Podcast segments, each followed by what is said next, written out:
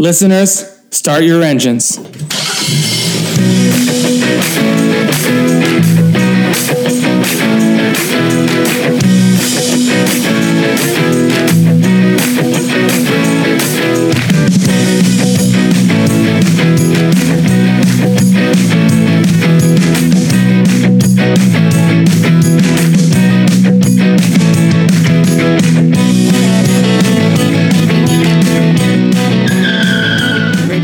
Detours, episode 46. Rob here. On this episode, we're starting a brand new mega series all about the Planet of the Apes films. That all nine from 1968 original to 2017's War for the Planet of the Apes. On this episode, I am honored to be joined by Thomas Greene of Perpetual Cinema to discuss the 1968 game-changing original film. As always, you can find more episodes of this show on Apple Podcasts, Spotify, Good Pods, and other podcatchers as well as crookedtable.com. Go ahead and give us a rating and review wherever you're listening to this. For now, let's listen to a little bit of the trailer and then jump into our conversation about 1968's Planet of the Apes. A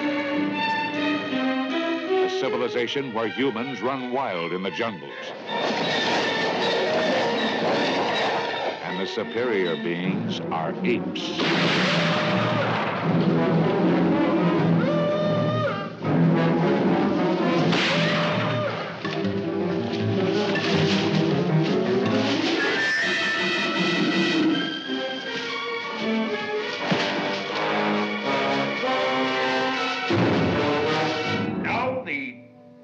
Tribunal has placed you in my custody for final disposition. Do you realize what that means? No. Emasculation to begin with. Then experimental surgery on the speech centers, on the brain. And a kind of living death.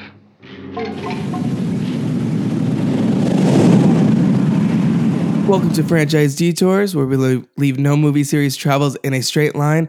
On this episode, we're traveling through time and space to the planet of the apes for the start of a brand new mega series that's all nine Planet of the Apes movies from 1968 to 2017. Of course, we have, uh, I think it's supposed to come in 2024. It hasn't, the release date hasn't been officially announced, but Kingdom of the Planet of the Apes coming from uh, the now Disney owned Fox in I think the next year or so. So we're getting an early jump on that franchise this year. But I am honored to welcome to the show Thomas Greene from Perpetual Cinema. Welcome to the show, sir. Thank you for having me. I'm excited to be here. Excited to to talk some apes. So last time we talked on uh, on Close Watch, we talked uh, about Kiss Kiss Bang Bang, I believe, right? That was it. Yeah.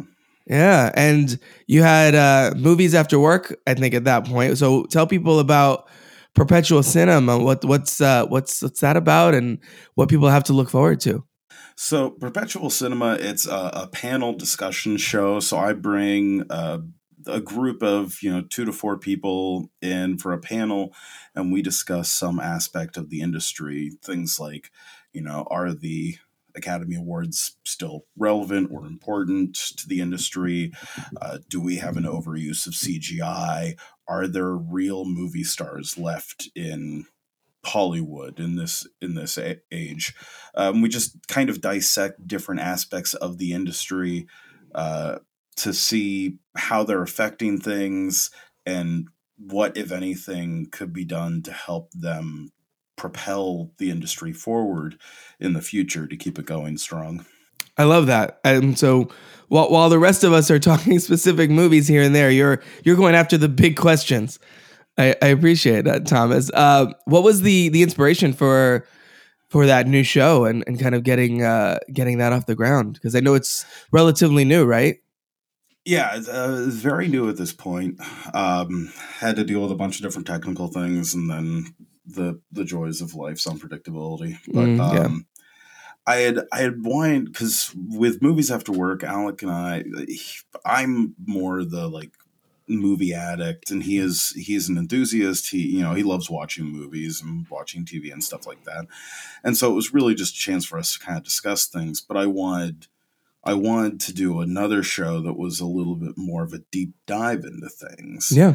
and I always kind of I I always kind of love the idea of having a panel discussing um discussing some of the bigger questions, you know, some of the stuff that people for better or for worse tried to dissect on Twitter um or the conversations that you can find yourself having uh, when you're with a group of friends, basically taking that fine line between philosophical and business when it comes to the industry and just tackling it head on head on just always fascinated me.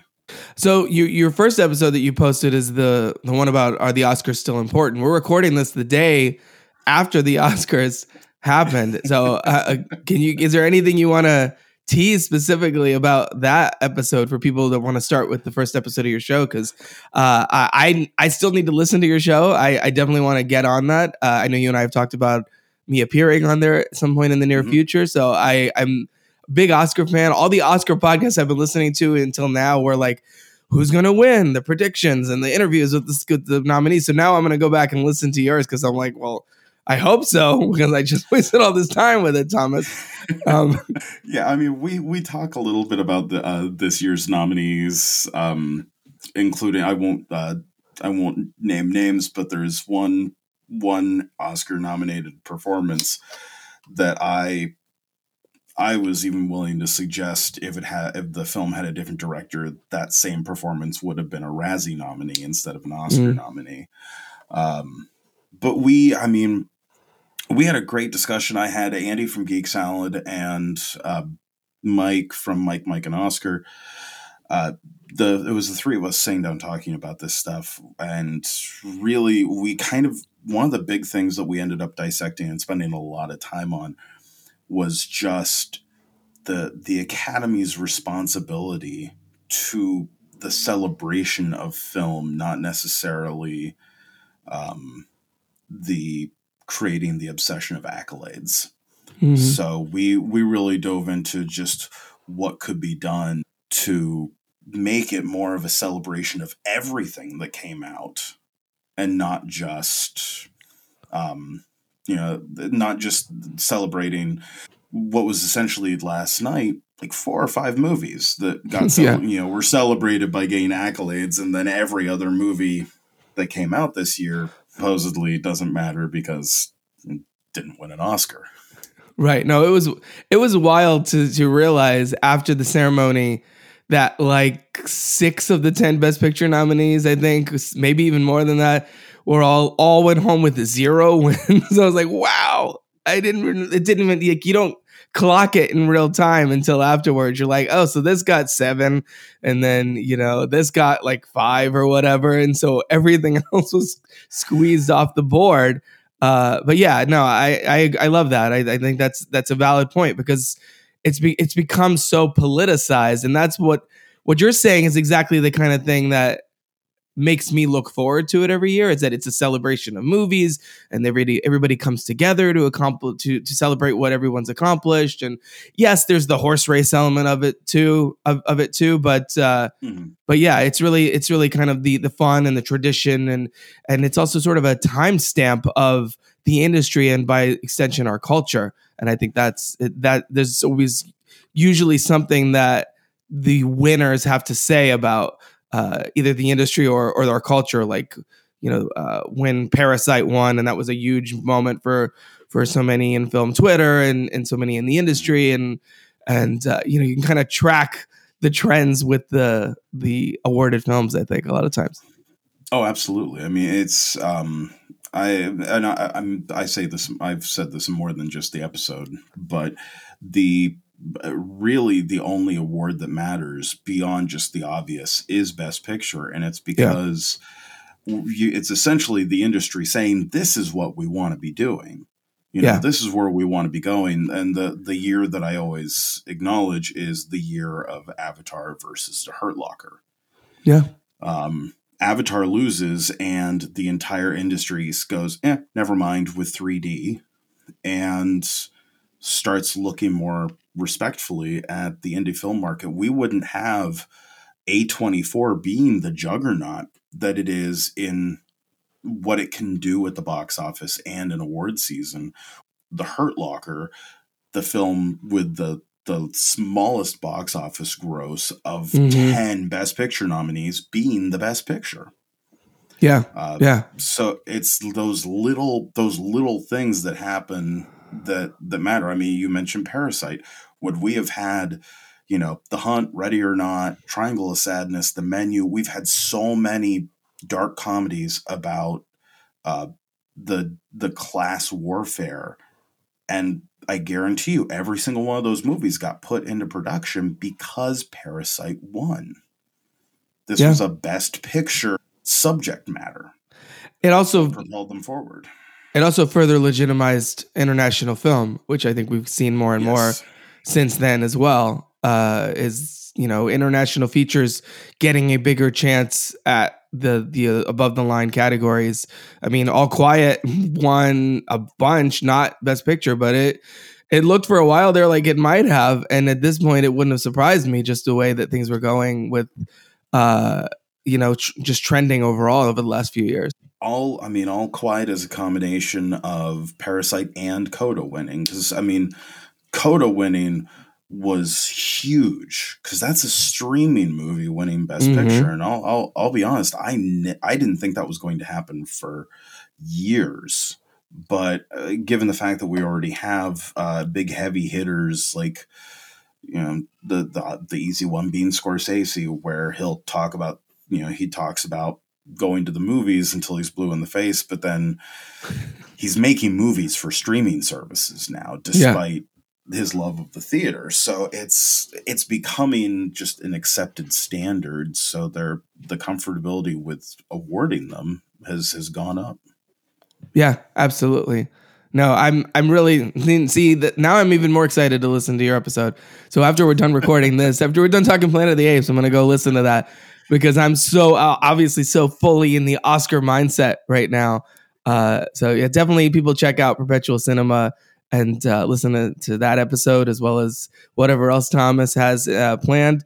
But speaking Oscars, this movie Planet of the Apes from 1968, this won an honorary uh, Oscar for the makeup, which we'll get to, of course. Uh, directed by Franklin J. Schaffner, who uh, later went on to win uh, the Best Director Oscar for Patton of just a few years later. Uh, budget of 5.8 million, went, made 33 at the box office. Of course, loosely based on the Pierre Boy, Boy, Boyer, I don't know how to say that exactly, uh, novel from 1963. So, what was your introduction to Planet of the Apes? This is a franchise that's been around over 50 years. Was it this first movie, or was it? Did you pick up with uh, with the apes somewhere along the way? Oh, It was with this first movie. I when I was in high school, I was you know I was really trying to expand the the films that I was into and the films that I liked, and and my film literacy in general. And this was one that my dad steered me towards. Uh, he knew it was he knew it was going to be m- my kind of thing because I I always I journeyed into the weird whenever I had the opportunity to. So he knew this would be right up right up my alley and the first time I watched it, I was captivated. I could not stop watching, and I even I knew, um, I knew the the big end moment, and still was not ready for it, despite knowing how it ended. So as a result, it's it's just been a it's been a standard in my my my film catalog ever since. Yeah, I'm no. I'm glad you brought up the ending because I, I was gonna get there, obviously, but I, but we might as well just get that out of the way at the beginning.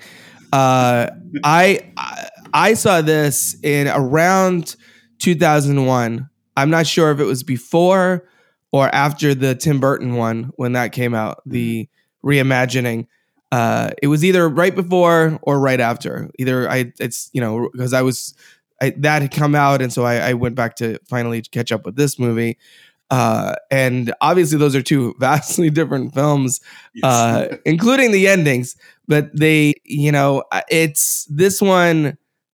I think what struck me about it then, and even more so now, is that it, this is a very pessimistic movie about humanity, about uh, our our fate, our our pattern of behavior, our destiny, uh, and I think it's all goes from that ending obviously the big reveal that the Planet of the Apes, spoiler alert, for a 50 something year old movie is Earth Yeah. in the future and that we've essentially destroyed ourselves. And like you, I knew the ending. Uh, mostly, most of my context from the ending was there's a joke in Spaceballs. Yep. With that's the- it. exactly that- exactly that was my point of reference for a longest time. With it, with it, the you know they land the spaceballs land on on the planet of the apes, and then they the two apes ride the horses up, and they're like, "Well, sh- shit, there goes the planet." yeah. Oh man, great, great movie. Um, Yes. but yeah, it's. Do, you feel that as well watching it now? Especially, you're like, "Wow, this is really imaginative and really like profound, but also really bleak about what it says about us."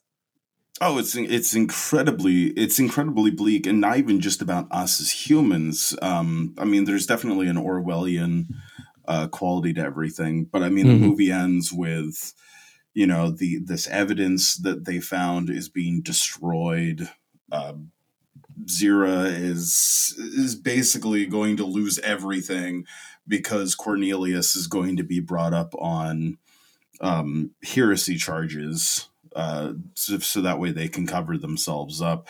So it's there. You're you're leaving everything at this point in just the worst possible environment for for every good guy.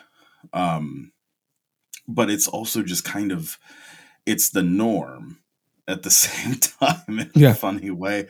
It's that sort of that weird um hope for the future in terms of where we can advance to, but at the same time going, yeah, but we also suck. So even if we are, ma- even if we do manage this, it's all gonna fall to pieces because of this. Yeah. Every step forward is like two steps back, essentially. Exactly. The, the the system's not going to be brought down that easily. The bureaucracy, let's say, let's say always with like asterisks around it, always wins. Um, Yeah. uh, and so yeah, so of course, Doctor Zaius uh, goes back on his word uh, with with Zira and Cornelius, and I, I yeah, I it just it's just one of those endings that not only is that image so indelible to the point that Spaceballs just had to go, you know, do, had to do their own version on it, uh, but also it, it's. I, I I think one of the most influential film endings because it it recontextualized the entire movie because it, it's this and and Psycho I guess from the 60s of like those huge movie twist endings that you see and then you're like I need to immediately watch this movie over again knowing what I know now. Um And yeah, yeah. it's it's a, I mean it's a phenomenal ending. It's a phenomenal reveal because it's this sort of it's it's also kind of a gut punch and a middle finger to the audience because you're kind of sitting there going, ah, you just you just watched the you just watched Dr. Zaius being a jerk and and feeling all proud of, you know, Taylor's the hero, Taylor's the hero, hurrah, he's at least he's gonna be okay. And it's like, no, this all happened because we right now suck. Right. Plot twist. You and the audience are the villains of this movie. I hope you liked your popcorn. I would love to have been in that audience in 1968 like on opening night just like the screen the you know the credits start rolling and people are like wait what the fuck what do we do now like that's Yeah, where you this- leave us This is definitely one of those this, this is definitely on the list of movies that I would love to go back in time and see it with an audience at the time of its release.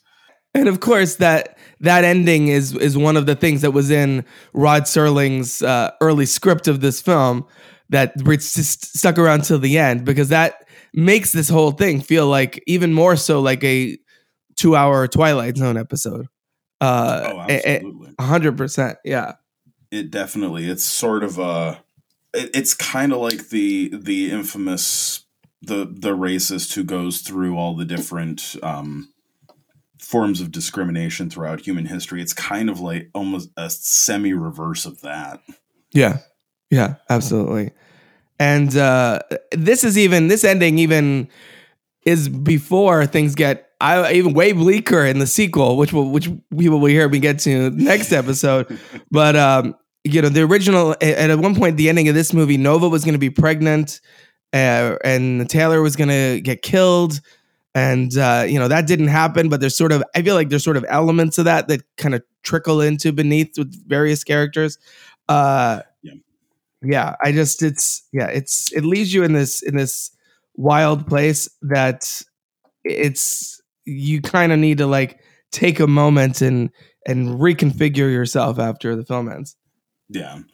And it's, I mean, the, the whole, like, rewatching the movie f- just for, you know, just as research for this was uh, kind of sitting there and realizing, like, man, this whole movie, throughout the course of it, is kind of, it, it's like a, a start to feed you something and then take it away from you. It does that a lot in different ways with this movie.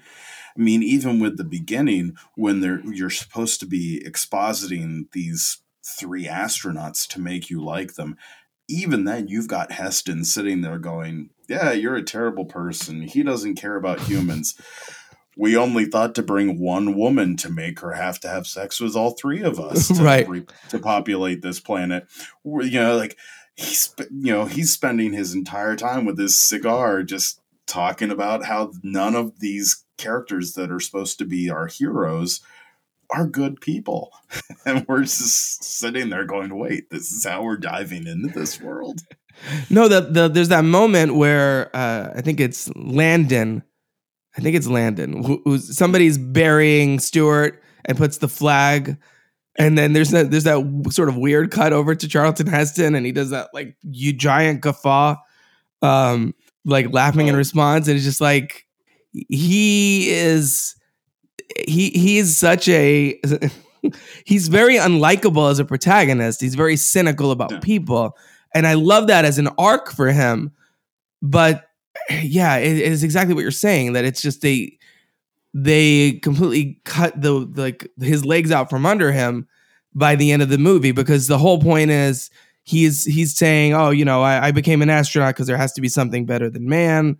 You know, we all we're all terrible. You know, this is this is bullshit. I don't even want to be here. Whatever. This is the reality of it. And he's very he's a real like I'm looking for purpose. It's not with people. They're fine, whatever. But we're kind of a doomed species. And then throughout the course of the movie, he sort of form, realizes, oh, okay, I need to have some connection. I need to connect with, you know, he finds Nova, he mm-hmm. finds Zira. He sort of forms like friendships with them. He has to rely on others to to survive and to get himself out of the situation, only to get to this point where he's like, oh crap, I was right. I knew it all this time. yeah it yeah a, a self told you so moment at the very end I can't believe I fell for this. Well, yeah, Yeah. 'cause, I mean, yeah, he he's along with talking about just how terrible they are. Yeah, he spends a lot of that opening of just being like, yeah, everything you guys love and care about is dead and gone. Haha. Um, because yeah, it's he. It's not necessarily that Landon is, and I I mean, maybe it's just interpreting differently. I never took it as Landon is doing making leaving a memorial for Stewart. I always just took it as he's doing the whole like planting the flag to Right. claim the place and like so it's literally just he's there trying to claim this this place that no one you know that they will pr- be the only ones to land on you know all of like just the complete pointless and it's his as taylor points out later it's his need of being this like immortal entity of history and his you know his his obsession with that above all else Yeah, but it's, it's, it's also Landon sort of uh, his duty and his sort of sense of protocol, not realizing that they're so far, at least, or you know, not not reconciling with the fact that they're so far past that uh, on the timeline that like you know there's kind of no reason to even bother with it. I, it's it's it, there's a lot of it feels like this movie watching it now it feels like the source code to so much science fiction that we've seen since. Like the whole even the the time displacement thing you know i think i think of recent or more recent films like interstellar things like that that have sort of tapped Oh, yeah. into that a little bit more. Uh and we were you know we were sort of saying about how how like a, of a, how much of a gut punch this movie is. It also feels like and, and tell me if you get this impression as well that like the marketing sells it as the year's most unusual and important motion picture and it feels like a cross section between the whole you know the the, the b movie creature features of the 50s and early 60s attack of the you know the the space apes or whatever kind of thing.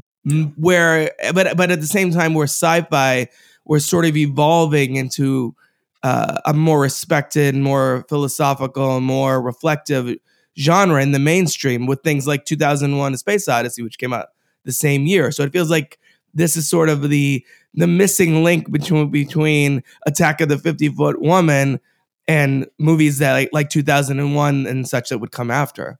Yeah, no, and that's that's definitely something I was thinking when I when I watched this film is that it's exactly it's this it's definitely this kind of the the starting point to modern uh, science fiction in a lot of ways uh, due to the fact that yeah it's it's one third the like think the thinker mentality of 2001 um, it's a third the creature feature of you know like you know like a Bert I. Gordon film uh, and it's a third the like the visual wow movie like a fantastic voyage from the 60s as well i can't remember which year exactly. I think it was a few years before this, but um, you had movies like Fantastic Voyage that were all about, you know, the visual effects and being uh, medically accurate and stuff like that. So you had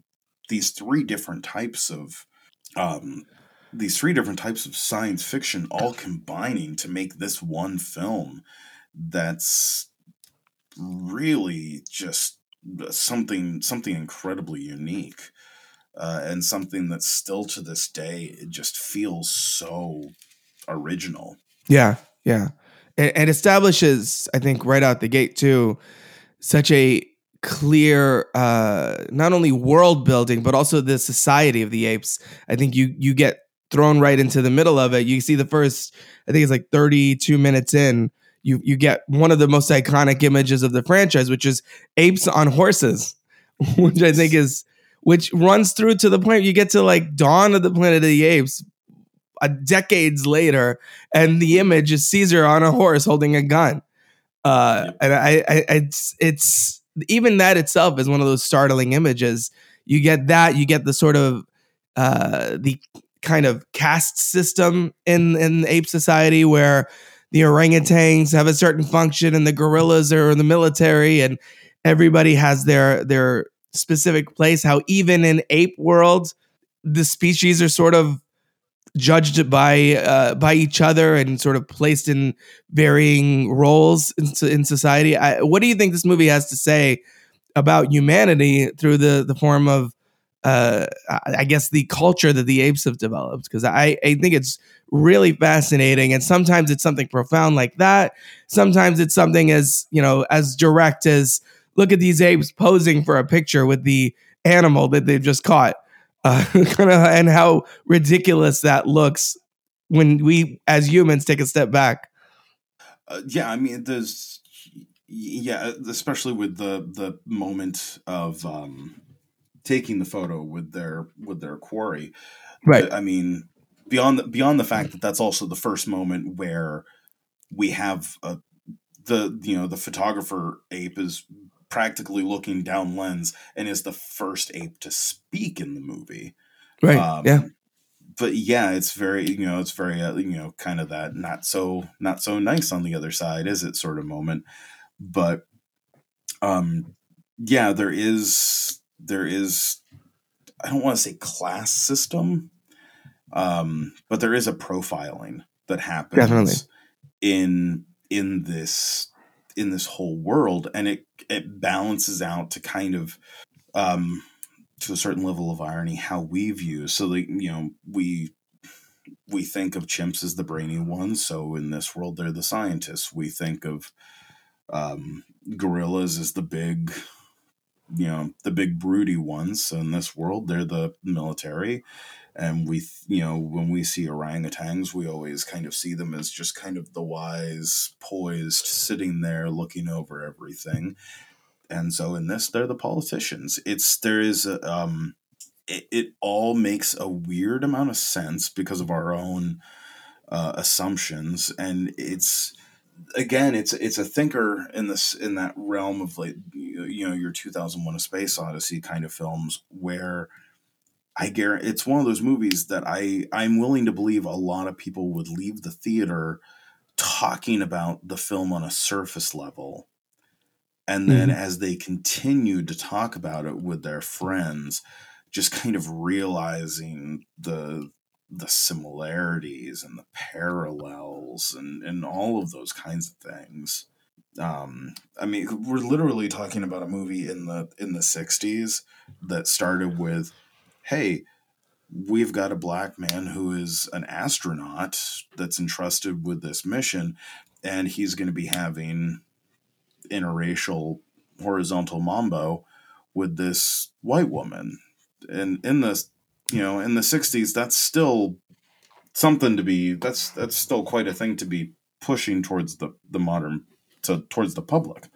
So this movie is challenge challenging you at all times, um, and and challenging what people definitely think on the norm. and, and the more the the story unfolds, the more you get a, a greater sense of sort of the insidiousness of this culture, that the, the deep dark secret behind it all. And I love the fact that even in in ape society, there are layers to that. There are people protecting that secret, but there are also those, most of them, who are completely in the dark, who are well intentioned, who are who live in this world of subjugating humans because that's the only way they know which again reflects humanity and reflects how we treat each other, especially even more so, more blatantly at that time. Yeah, I mean, even even Zira, who has sort of a love and respect for for humans, at the end of the day, she still views even Taylor as pretty much just test subjects. Like for for all of her grace and all of her um her kindness, Cornelius and I'm spacing on his name, but the the little Oh, the nephew? T- the Yeah. nephew, they What are is that kid's name? Um, Lucius, I think's his name. Yes, Lucius. Um, Cornelius and Lucius are the only ones that 100% at all times consistently are treating humans with a sense of equality. Um, Zaius does behind closed doors because he knows the truth. Um, but Zira, you know, her fascination, you know, it's all scientific curiosity to her. Um, that's why, like, my favorite moment in the movie is her reaction to Taylor talking for the first time. yeah. Just like that exhilaration of, oh my god, I'm right, and and, and, and like the greatest scientific thing to ever happen in the history of the apes is happening to her. Like she's by no means is she uh, as bad as being opportunistic. It's all you know. She's not. She's she's not as humanitarian as as we'd like to hope that she is. I think she gets there ish by the end, uh, but it does take it does take a while for her to to kind of uh, come around a little bit more. I think once once uh, Cornelius's theory is verified, and by the way, having that that all that that cave underneath with the uh, the relics of, of humanity and the and the doll that then talks, like what a what a clever way to uh, to confirm all of all of that and like the that the apes evolved from the humans even even on this world which is totally not earth by the way uh, at that point Totally. Uh, totally. yeah i uh i, I yeah I, I think that's such a a a smart way to uh to uncover the past of about this society because it raises a lot of questions about our own you know it raises a lot about a lot of questions of our own religious beliefs our own political beliefs our own like what what if our our own belief systems what about our, our own ideologies are based on misinformation are based on uh you know the people in power keeping things and this feels like a this feels like a very much a product of the 60s like peace Oh, love like that whole vibe like there's so much of that where you can you can 100% see like a legion of hippies walking out of the theater and be like, "See, man, they're trying to keep us down, man." And you know, I, I love that there that this movie has that. It, it both feels timeless, but it also very much carries sort of the the uh, the subculture of the of the day. Yeah, it, I mean, this movie is absolutely a product of the time. There, there's definitely no question about that. Um, it's, I, I would wager that this film never stops being relevant. I, th- yeah.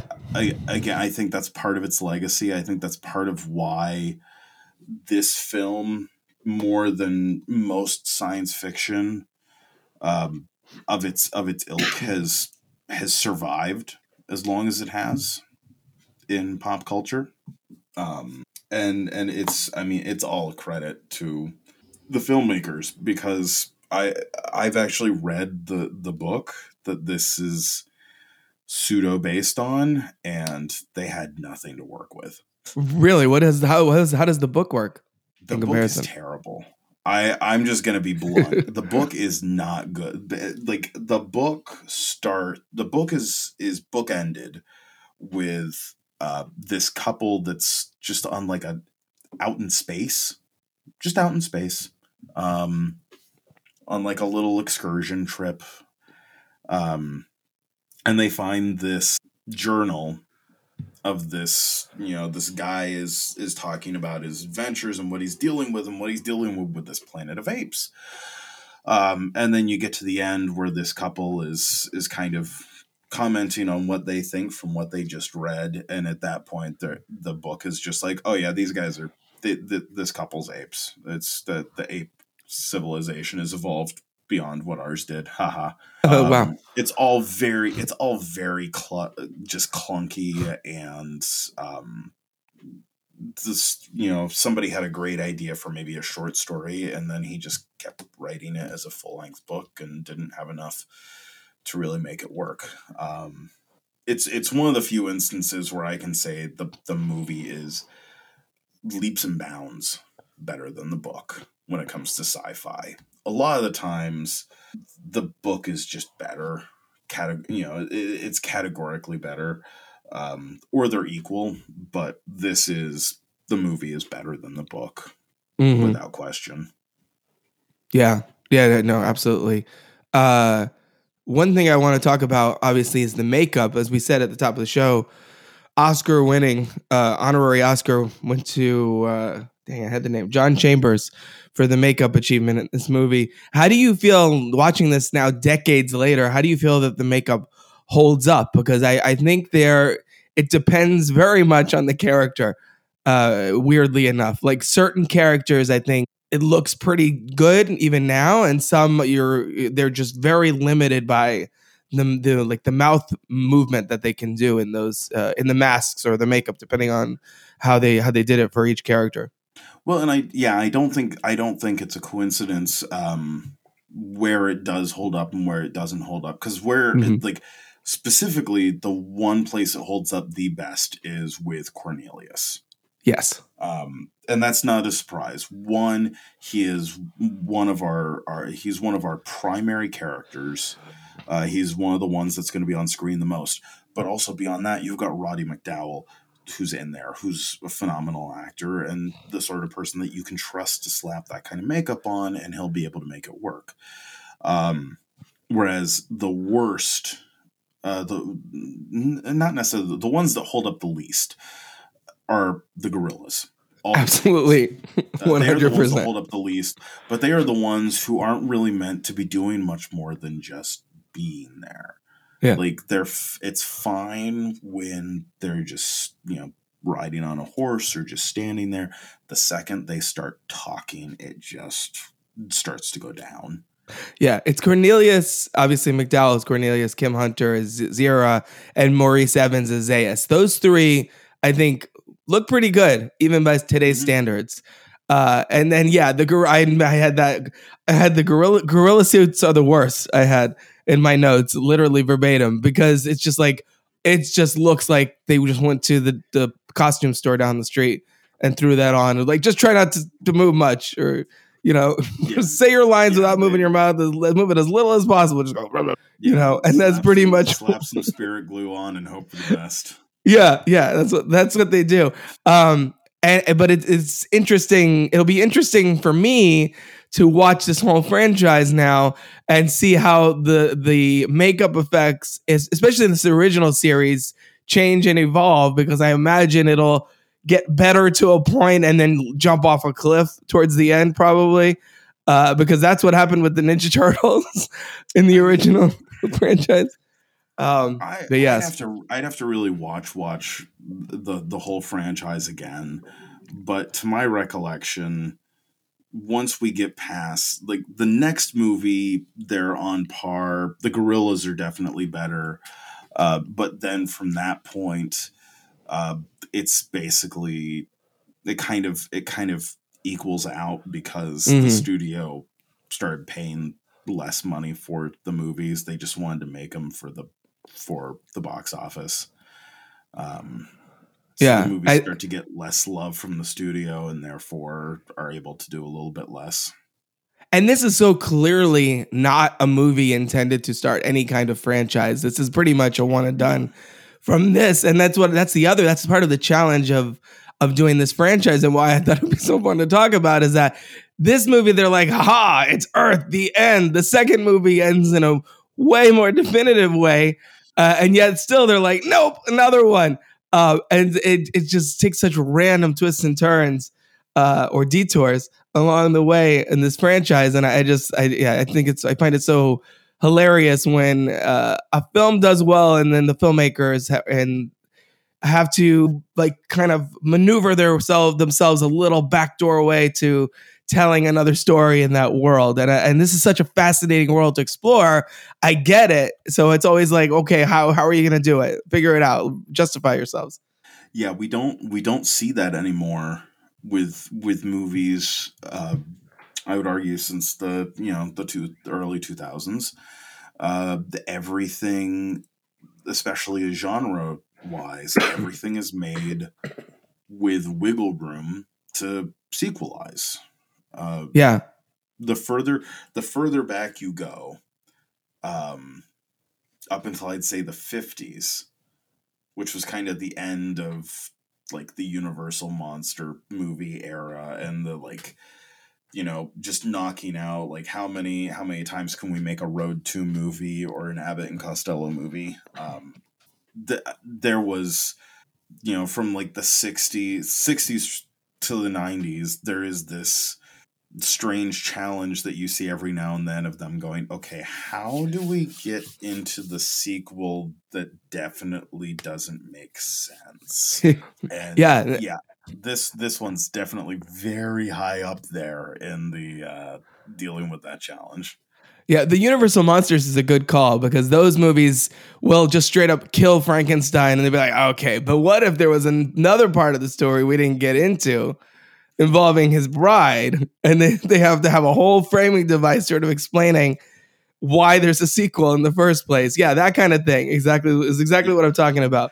I, I I love that so much. Just creative entryways instead of like, well, maybe I'll see you next time at the end of a, a film. It's like you know a world before everything being a shared universe i i i kind of miss in a way because it, it's you miss that ingenuity of having to having to figure out where a a a franchise can be sort of reverse engineered even something like uh like pirates of the caribbean which was not meant to be a franchise in the sequel they're like well what if that compass that you saw briefly in the first one? What if that had this different ability that you didn't know about because we didn't Yeah. explain exactly what it did? So we have a crack open in the window that we can kind of toss all the way open and fuel the whole next two movies. That kind of thing. I, I exploiting little details and making them more Yeah. important later. I think that's a really how do you fun reframe, yeah. yeah, yeah. And so this movie has only so much to deal with, which is why the the second one it, it kind of goes in a in a in some ways vastly different direction. Uh, but I want to I wanted to back it up. I'm, I'm getting I'm getting ahead of myself here. So this film, obviously, uh, I want to talk about the cast of this movie. Charlton Heston. you know, uh, big, big, burly, masculine guy smoking his cigar, talking about how, ah, oh, Stewart, we missed our chance with her um, in this thing. Uh, Mr. Cynicism himself. What what do you think of his? How do you think of his performance in this movie as as then uh, a sort of an untraditional lead as far as his values are concerned? And what is him being the protagonist of this movie? What does that sort of set up for the films going forward because the the protagonist of this movie, I feel like of this franchise shifts a lot. Uh, and, you know, I, I think this, it, it's this is an interesting starting point for for the franchise. I mean, having him as the lead was down. I mean, it was er, arguably might have been more genius than the ending of the movie because I can only imagine the amount of men that normally wouldn't think for two seconds about going to see one of those kitty little sci-fi movies, then going, "Wait, Heston's in this? Mm-hmm. Charlton Heston? Well, maybe, maybe, maybe this one will won't be so bad." And uh, yeah, I imagine there were a lot of people that came to this movie and were willing to give it a chance because of him. And I, you know, I I still think this is one of his best performances. I think he's fantastic. I think he's perfectly suited. Um, he's yeah, like you said, he's kind of got the burly man mentality, but it's very clear that physically in this movie he is not as put together. Um, mm. He is definitely a little bit scrawnier, a little on the malnourished side, which makes sense. He also gets um, wounded pretty early on yeah for for most of the film where he's unable to speak which i think maybe heston appreciated because he didn't have a lot of lines for some of this it's like oh i could just i just react to everything happening around me and i think that, you know that works for him from an acting perspective but it's also it's also a challenge because he has to be the voice of this movie without a voice and exactly. yeah. yeah and it gives it gives the audience a a viewpoint into the ape society without really being able without really having Taylor engage in it in the same way without having his full agency and sort of taking control like this character would if he was fully able to do so. Well, yeah, we take his voice away, we take the audience's voice away. The audience right. can sit there and wonder what the hell's going on, where am I? They could the audience can wonder whatever questions they want, but their connection into the movie is mute for a good chunk of the movie. Um, and by the time he can talk, well, there's just too many important things going on at that point to really care about the basics. Um, whatever basics we need, we feel like we already have. Things have gotten too important now that he can talk. We need to focus on those things. Yeah, yeah, exactly, exactly. No, I, I, I, yeah, I agree with you. I think he is really, really good in this movie. And I think you get, like I said earlier, you get enough of an arc with him that you sort of buy his that he also has sort of a little bit of a hope for creating a life even on this planet with Nova uh, somewhere beyond the forbidden zone uh, by the end of this movie until he realizes the truth and his worst fears are realized, etc. Uh, we mentioned Roddy McDowall. This guy is I thought he was in all five. It turns out he's not in Beneath. He is, is a different actor for that one scene playing Cornelius mm-hmm. uh, early in the film. But he is essentially the face of this franchise for this first yeah. five movies. Uh, and I think rightfully so because Cornelius rules. Cornelius may be oh. the best, one of the the best character in this movie because everything you know. Taylor, Taylor is like, "This is my story. This is where I came from." Zira is like, oh, maybe this is this, etc., cetera, et cetera. And Cornelius is like, come on, what are we talking about here? Like Rod, the the, Rodney the pragmatist pulls off an eye roll in a. He sure does. He pulls off the most epic eye roll in cinema history. And literally every time, if I'm on Twitter and I'm looking for a gift from Planet of the Apes, that one constantly to the point that when I saw when I rewatched the movie, I was like, there it is. There's the moment that I keep seeing. And I was like, because I had for it's been a while since I've seen this. I was like, how exactly does that play out in the movie though? And I was like, no, no, it plays out exactly the same. He 100 percent just, kind of side eyes everybody. It's amazing. Yeah, yeah. It's, ah. it's, it's, it's like half a step away from looking at the audience and just kind of mouthing to us like "What the hell you believe this crap? yeah, like it, it- he's he's so close to a fourth wall break. It's not even funny, but he he manages to stop just shy of it. Yeah. What what what is it about Roddy McDowall that you think is such a good fit for this this film, I guess, specifically, but then also going forward? Because like I said, he plays Cornelius, he plays Caesar later on. Uh what what is it about Roddy McDowall in ape makeup that's just so damn compelling? Well, I th- I think it's again the fact that he more arguably more than anyone else is able to work in the makeup so easily. I think that's a major factor, and then I think on top of that you have this guy who, even though he might not normally look it, he can really command a room. Mm-hmm. So to have him build up to being this leader who brings upon uh, brings upon so much, it makes a, a kind of sense. It it checks out. I I understand it. Um, I understand. You know, I buy him being able to unite and lead because of, of just just who he is, the presence that he gives. Um, so yeah, I guess I, yeah, I just I, I buy him doing all the th- necessary things to make it happen. It also makes me wish that with the new movies going forward, they would have they would have just done the same kind of thing and had Andy Serkis come back as I uh, as thought they were gonna Cornelius.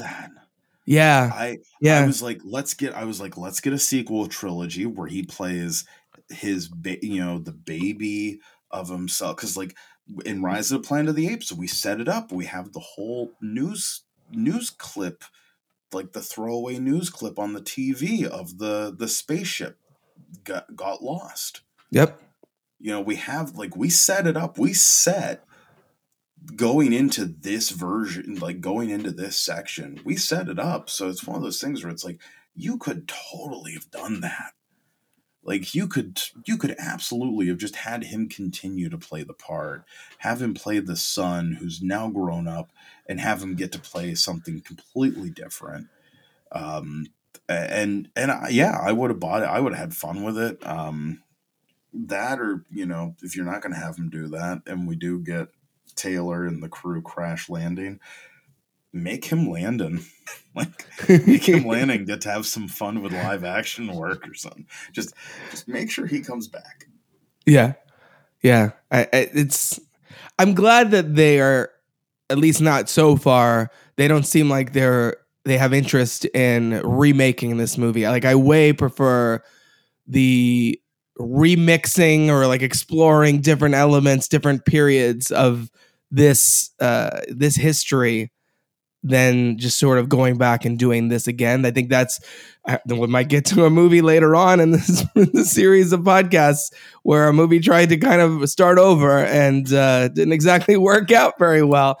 Um, Well, here's, But, and, uh, and but yeah. is, I'll, I'll argue that I absolutely think that they do need to do this storyline. Maybe Okay. not identical, but I do think they need to do it again. And the reason being that we have a st- the with the original franchise, we had to shift from human lead to ape lead mhm. to um, to work with the things that happened in the sequels. Whereas in this new in this this revamp of the franchise that we have, this modern take, it's started and stayed with the apes as the leads. I mean, we've literally we have you know we've we've killed we've we, no human lasts longer than a movie in any of this new trilogy. It's true. and and we're going so far into the future with this next one that obviously even the little kid from war is not going to be around.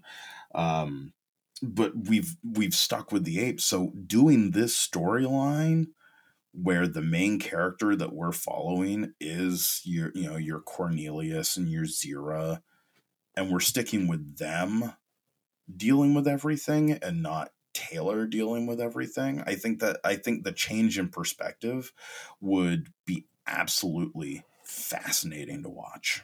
Yeah, I mean, the whole point of this movie is that sort of inverted evolutionary bond between humanity and and apes, and I think having the franchise evolve to reflect that makes a lot of sense.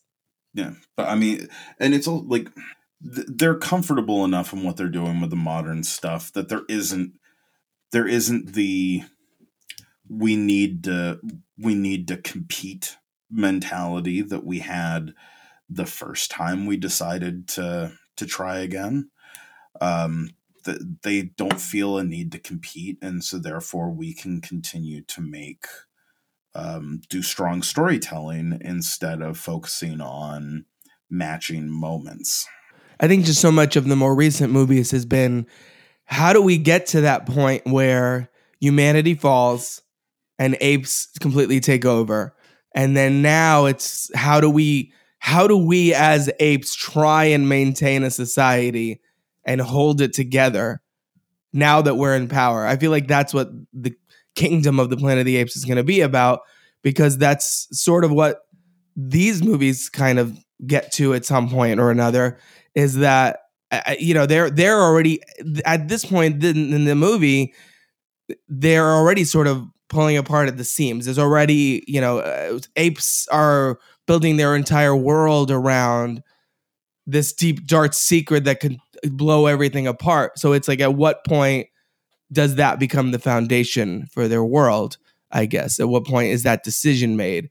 I don't know. I mean i, I i'm i'm open for them to re-explore this story a bit but but yeah yeah I, it's there's, there's there's a lot more ground to cover because there's like hundreds or thousands i forget how many hundreds or thousands of years in between and uh and i kind of want the, to them to explore some of that first i think. Yeah, all all I know is I have not not to live too much into the the modern uh, the modern films uh, since we are, but I I've trusted those ever since Rise brought back um, Jerry Goldsmith's phenomenal score by having Patrick Doyle put in the hunting war cry in the uh, at the beginning of the third act of Rise the, that we get with um, the hunt at the in the introduction of the apes in the original. You know, Jerry Goldsmith's score for for Planet of the Apes is phenomenal. yeah no it's Uh, iconic It's it's just absolutely it's one of those amazing uh, pieces that that if you hear it, even if you don't recognize where it's from, you're gonna get chills. You're gonna you're gonna feel the emotions that you need to feel from it without it ever kind of forcing them upon you. Um, and and it's you know there are some there are some movies that the score is like the linchpin. It's the thing that seals the deal, and I think that Planet of the Apes, uh, if if not falling into that category, falls very very close to it. hmm Yeah, I think so too. It's, it's something I noticed as well. I had in the notes about about the score. Um, uh, let's see what else. Anything else I wanted to point out? Uh, we get a little bit of the, like I said, the sort of religious framework for this society here with the. You know, they ape. Uh, the lawgiver created ape in his own image. We get the whole thing with the lawgiver set up here in this movie. Uh, the let's see, we we we we see Landon after he, gets a lobotomy. That's another really shocking moment. We I need to make sure we mention. Uh, That's that's really intense, uh, especially for a movie that at the time, you know, at the time was rated G. Uh, What's funny is that like rev- there's like a Landon and I'm I'm spacing on the other the other guys Dodge. now. Dodge, Landon and Dodge, they kind of get each other's um they kind of get each other's deaths. Because like you know dodge is very obsessed with he's there for the science. He's like that's Mhm. what he cared that's what he focused about. So the lobotomy would be like the ultimate thing for him of like being alive but ha- not having his brain. Whereas landon dreamed of this immortality and dodge gets it by being immortalized in the museum as a piece of the museum. Um, so they weirdly get each other's worst fates, which I didn't realize. It never hit me until the last time I watched the film. That's crazy that you can that you could see this movie so many years later and that it's still you're still noticing little details like that. I think that's that, that speaks a lot to the richness of this material. And like you're saying, apparently didn't come from the book very much. So No. uh, it's there's a there's a lot of little things like that. Like the uh the the monkeys uh the, the apes on the council are like the three wise monkeys. They the see no evil, hear no evil, Yep. speak no evil. Raven. I thought that was great. Um, uh, all the fact that they they said that all men look alike to most apes, which is Mm-hmm. I think how we would feel about animals. So there's a lot of again a lot of that reversal happening. I I really always appreciate that. That's how something that this franchise plays with again and again. M- A human seem human do, for example, things like that. Um, I was gonna say there the, the and in the weirdest of like pseudo connections, the I always for some reason loved when they're chasing him around the casket, like that Yeah. moment of just Yeah. the the and, and for whatever weird reason, because I grew up watching the show, that always makes me think of the TV show The Monkees. The oh yeah, totally. it always makes me think because that's the kind of stuff that they would do all the time. So it was just, it was always just been that kind of amusement to me of like, that's definitely not what they're going for. They're not going for any of that sort of reference, but because I grew because of what I grew up watching, I get like this weird added um little comedic reference and and connective tissue. Yeah, yeah. Any comedy they have in here is much more much more darkly edged uh, than than that. Because there there is a there is a little bit there's a little bit of, of comedy in this, but not a lot. Like it's very macabre uh, sense of humor. Um, I, I also noted it, feels like there's a, little bit, even though Zira is like, oh, but you're so ugly. It, feels like there's a little bit of weird sexual chemistry between Zira and Taylor. Every time I watch this, I'm like, mm, there's something going on. She's like, you're ugly, but you're you're like, you know, primitive. It's like a whole there's a whole fetish thing going on there. She, Um, yeah, she she really wants to uh to to lay down the science work on that one. She wants to uh, she wants to work on the spreadsheet on that one. yeah, yeah, exactly.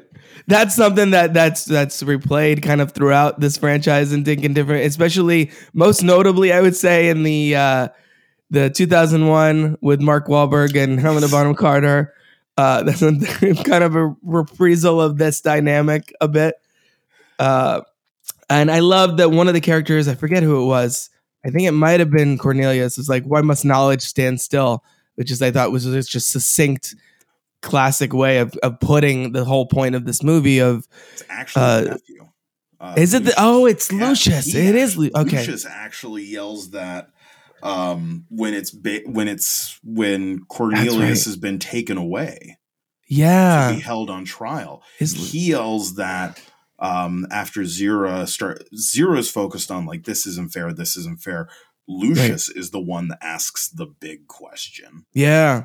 It's a real like uh the the I believe the children are our future. Yes. Teach them well and let them lead the way kind of moment. Where it's just like, oh, so Lucius, that's the next generation of apes coming up. They're gonna they're gonna get their stuff together. They're gonna they're gonna they're gonna you know fight for justice, etc. Yep. Uh, and then the thing that just, I noticed that just struck me as funny is this movie where apes have taken over, we're far in the future, etc., cetera, et cetera. And the most unbelievable thing to me is that English is still the language that's being spoken and written. Um, of course, it's, a movie and you got to roll with it, but it's like, I don't know if that would be the language that would stick around, but sure. It- it- yeah, it's it's a it's and it's one of those things where I, I do wonder like if we if if he had landed in Paris and the big reveal at the end was the Eiffel Tower, would all of the apes spoken French and he would have just been screwed? Like it's possible. I totally believe that because one, I mean, again, one of the things that I, the just the way that the human mind works, we get Jaws. Jaws comes out, the shark dies at the end. People are scared to swim. Mm-hmm. Planet of the Apes comes out. Technically, the apes win. We s- start doing scientific research that includes training apes to be more like us. Yeah. we Gosh. We get the complete wrong message in. So send them It's- into space, is what you're saying? Exactly. Got it. Yeah. And Yeah. but that's I guess that's kind of why I've always accepted the um the the English is what they're speaking is because I Right. always kind of thought of the, as the mindset of up up until the the sequels came out and explained it a little bit more. I always Right. viewed it as these you know they became highly intelligent from all of our scientific research and and and experimentation to to see how smart we can make apes. So Yeah. I was just kind of viewed it as that and just kind of let it go as as just being that kind of an explanation. No, I mean it works. It works. It's just one of those things that's funny to me when you're like, huh, but English, sure. Um Yeah. Is there it's any- like a, it's like a movie that takes place in ancient Rome, but everyone has a British accent. Yeah. It's the, you know, right, the, right, the exactly. 300 the 300 were led by a really really angry Scotsman. Um, it, it, it's like the inverse to me of of something like the end of AI, where thousands of years later humanity's gone, and so these little like these aliens are running things, and you're like, yeah, okay, that makes sense. I got it. That that would of course a, a way way more sophisticated, you know, uh, creature, species, etc., would be in running things long after we've blown ourselves up, probably like in this movie. Uh, so that that I that I buy, but the apes speaking English, I don't know that that I bristle up against. And this is this is coming from uh, the host of a show where we spent seven movies at the very beginning of the show talking about. But Chucky, how can he come back? The voodoo curse like changes every movie, and it's and I'm and I felt like a total doofus, being like, I know it's a movie, I know it's a doll, we need him back, but it's also like why isn't one movie it's this whole long process and the other movie it's like three words the answer is dramatic effect they needed it to be longer in the earlier movie and stuff anyway it's little Yeah. things that that, you- that or that strike me as uh as funny in, in these kinds of movies it's it's always fun to find. Like, I think that's the the sign of of of loving of of a true and proper love of cinema is to be yeah. able to look at those things and just laugh know that exactly. it's just part of the way it is and and move forward um and, yeah and the i mean the the antithesis for that to me is another thing that that owes something to planet of the apes and that's mystery science theater 3000 yeah. I mean, we got a, we got a lot of mileage on that show off of Planet of the Apes. Um, not even just from Professor Bobo, but in the earlier seasons when they did the the Japanese knockoff version of Planet of the Apes. Mm-hmm. Um, but just that sort of like kind of acknowledge with you know the wink and a nod of of what can sometimes be the silliness. Uh, and this movie this movie has its share, but it it's part of the charm if you're willing to not make it what makes the movie bad. I think that's sort of the not bait and switch because I think it's it's more it has a yields a more positive result than that. But that's part of the I think the the the allure of this movie is that you come in expecting this crazy high concept and you come out being like, wow, that actually was a lot deeper than I realized and it had actually had something to say. It wasn't just, you know, kind of like, oh, watch people apes on horses. What?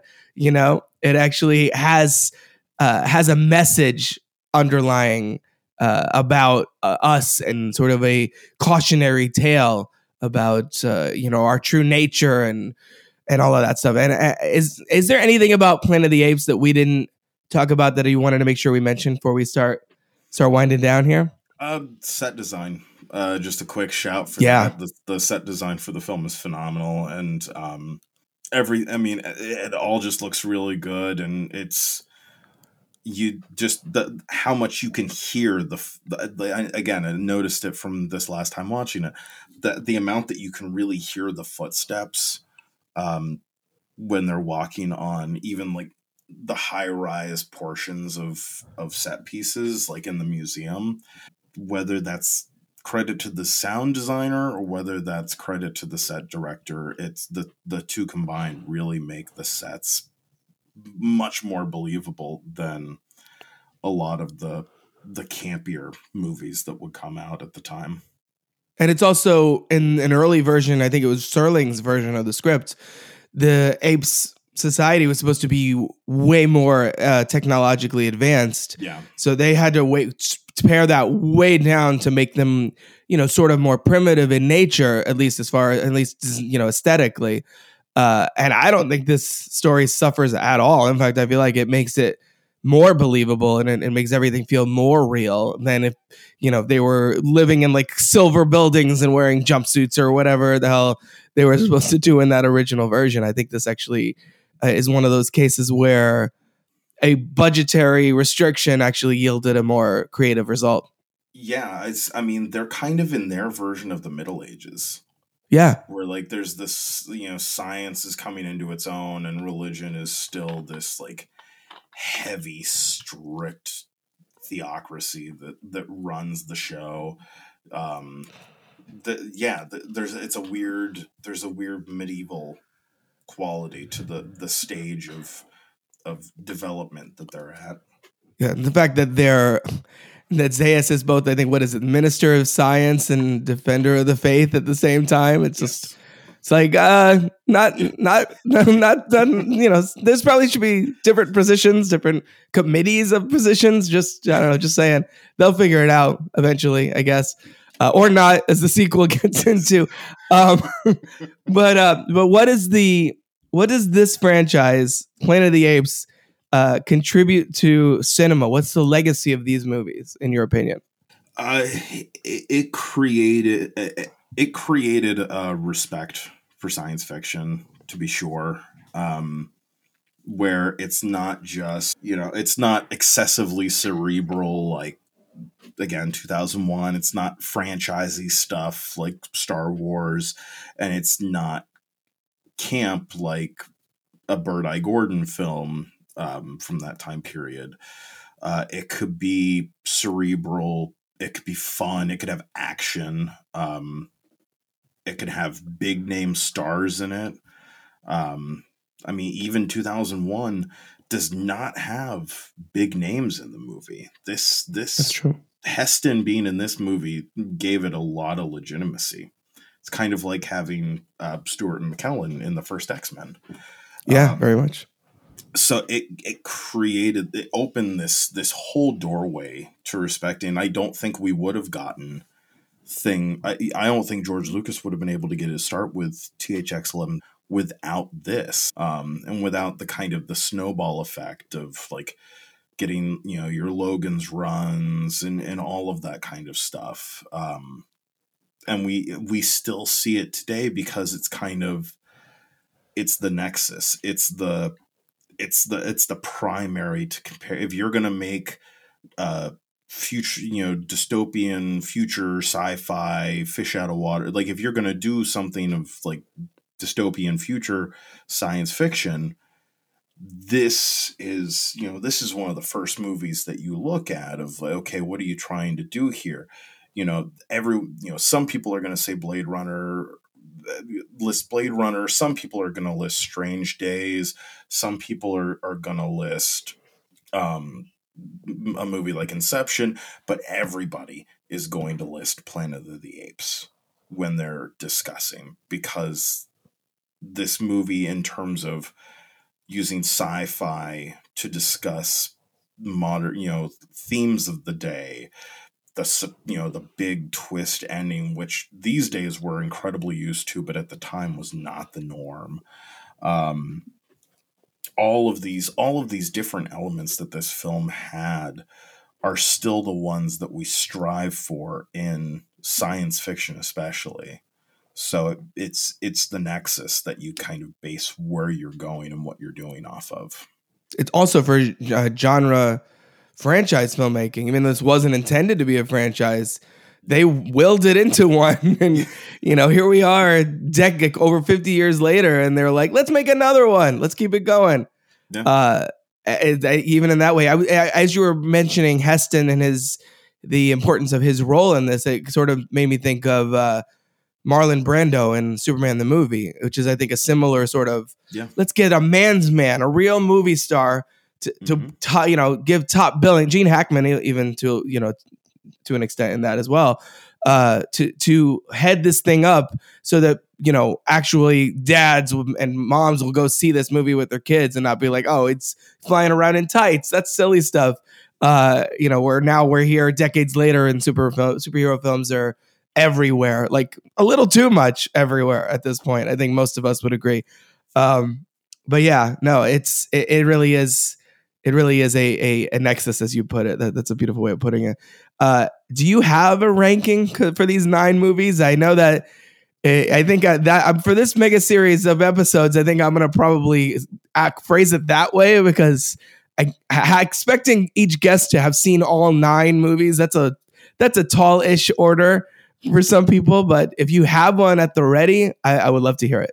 I I mean for myself, I know like yes, the Tim Burton one is is last. Um though I will say I dig the the end plot twist. I actually dig it. It's Um, interesting. I, I, I think think it- it's I think it's just too convoluted that general audiences are like, wait a minute, I don't get it. Uh, I it- think yeah, I think Yeah. it's the right level of different. I think it just it required a sequel. I think that's the issue. Right. I think that's the I think that's the biggest issue with that finale, but I think the finale is enough of a same but different that I always kind of liked it, even when I originally watched the film. Um, but that's the um, outside of that and the creature effects, the movie is um, is what it is. Um, but for me, you know, this, you know, this the original, it is, you know, it's top spot, obviously. Mhm. Um, and then it goes Dawn of the Planet of the Apes. Uh, I still remember my jaw dropping at some of the moments in that film. And then Rise of the Planet of the Apes. I mean, any movie that can make me go, yeah, I can believe that James Franco is smart enough to do science. um, any movie that can make me do that clearly is doing something good. Um, A- and the real magic trick of that movie that, that is that it made this franchise it, it reinvigorated this franchise after the Yeah. Tim Burton one and it made the the what seemed impossible and what these movies never I guess they cut they didn't I don't know if they I don't remember if they quite get to it but it it, made the transition for how the apes uprising started feel like it could really happen in a way. It, it justified everything in the way that you felt like felt impossible in the way that like Batman Begins, which we've covered on this podcast, made Batman and every little bit of his arsenal feel like, oh yeah, that could totally happen. There could be a rich guy who has all these things, and this would be how we, this is how he would do it, and all that. Like it, it yeah, it it legitimizes all of it again, all over again. Well, and I, yeah, I was even to say like my my my friends know how I feel about Chris Nolan, but um, but I would say I was going to say it's very much like Batman Begins, although I would say Oh, sorry. that it's no, no, it's fine. Um, I I would say it's far more successful um than Batman Begins um because it doesn't have to adhere its it it Batman Begins I argue goes too far in trying to be like oh so realistic so realistic that it gets to the point where it has to go into the ridiculous of a nuclear bomb for mm-hmm. the the the finale of the trilogy. Whereas this embraces the the ridiculousness to a certain extent so that way it has room to move and to breathe. So you get the, you get a trilogy that flows almost perfectly yeah. um, where most trilogies just don't. Um, but I, I like for me, you get those those those first three, and this will be the thing that'll be fascinating for me when I lit as I listen to to all the episodes after this one. I'm very curious to see where people put the other four films in this in the original franchise and where they put War of the Planet of the Apes like where those fit into people's rankings because for me they all fluctuate constantly because like i you know not to you know i don't want to go in too much so that way i'm not taking away from talking points for for future episodes but beneath an escape some you know sometimes I think about those movies and I go, you know what? There isn't a single flaw in that movie that doesn't get saved by what they do at the end of the movie. For Mhm. for both of those movies, I get that feeling every now and then. And for Conquest and Battle, it's, it's the whole like con- concept versus execution battle. So I, I struggle to rank them, uh, and I'll be very curious to see uh, if anyone if anyone for the the next eight are able to to do so. Yeah. Yeah. And where, where would you put War just in the midst of the the four follow ups to this? It it fluctuates so much. Just you um, know, yeah. and and and the the again not to to delve too much into to other to material for for other people for other episodes Sure. uh, a big part of i'd say the biggest part of why war fluctuates for me um setting aside just like personal like not being happy with with what happens at the end not because of anything more than just personally being like no no don't. Right. um it's the, the war is so like i can watch dawn never. I can just t- turn on dawn whatever. I don't always feel like i can do that with war. Like i feel like i have to marathon to watch war hmm more often than i feel like oh i could just turn on war for the planet of the apes and enjoy it. Um so that's i honestly that's the biggest reason why that that movie fluctuates for me Okay. Okay. Yeah, that's fair. No, I mean, not to get into my my feelings on the franchise, but I, I kind of agree with your. I I certainly agree with your top two. I might even put Dawn above this, uh, just because I I was completely blown away by that the first time I saw it, and I totally think understand that yeah and I think it it it feels like in some ways feels like the perfect encapsulation of everything this franchise is trying to be. Mhm. Uh, and you know, people will hear hear my conversation when we get to that, but it's the the fact that this franchise eight movies in, it was like, okay, we finally cracked it, guys. I, I think that's that's amazing. I think that that's incredible that they make us the eighth movie in this franchise is I would say I would say it's it's pretty close to inarguably because if you ask most people who've seen all nine movies, I feel like it would be it's going to be this one and Dawn, maybe maybe Rise and War kind of in the conversation a bit, Yeah. but I feel like it's this and Dawn are are you know pretty closely aligned.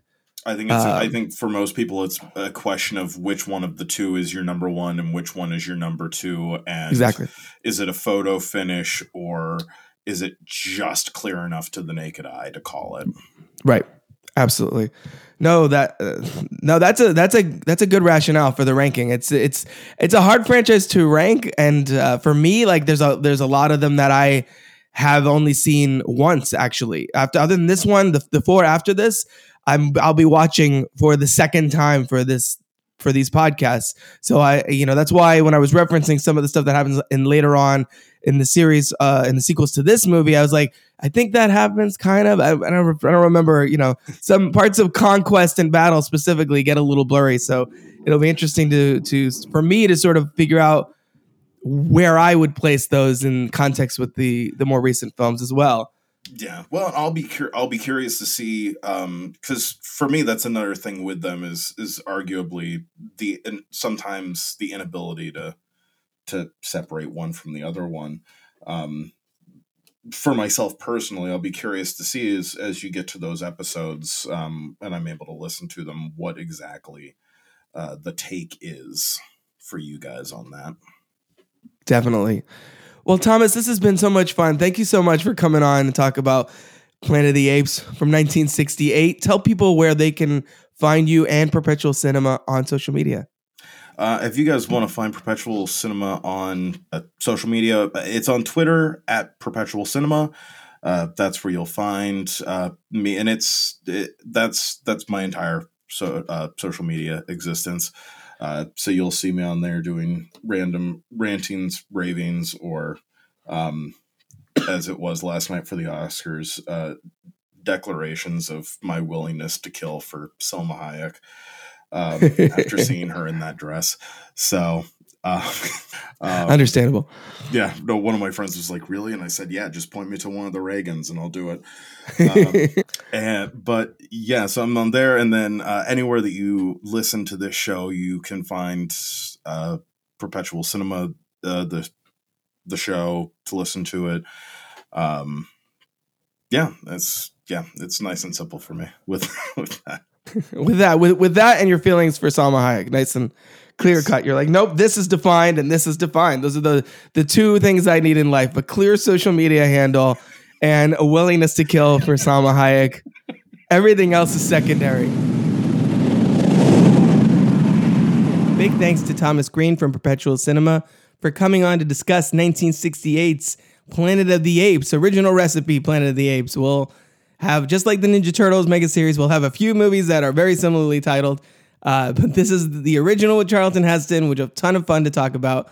But I want to know was this your entry point for the franchise? I assume a lot of people maybe came to it with the more recent films, but I want to know what's your experience with the original, the OG Planet of the Apes films, uh, film. Let me know. You can find me on Twitter at Crooked Table, same handle on Instagram, via email at robert at crookedtable.com. We'll be back next episode with Beneath the Planet of the Apes, 1970s film, to dis- discover how they turn this thing into a franchise. And uh, it, it's it's weird. It's, it's going to be a rocky road, everybody. So strap in. We'll be back next time. For now, that's a wrap on another Crooked Table production. Catch you the next stop, everyone.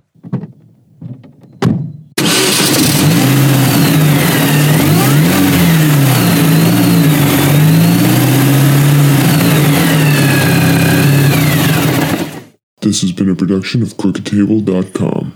All rights reserved. C R double O K E D.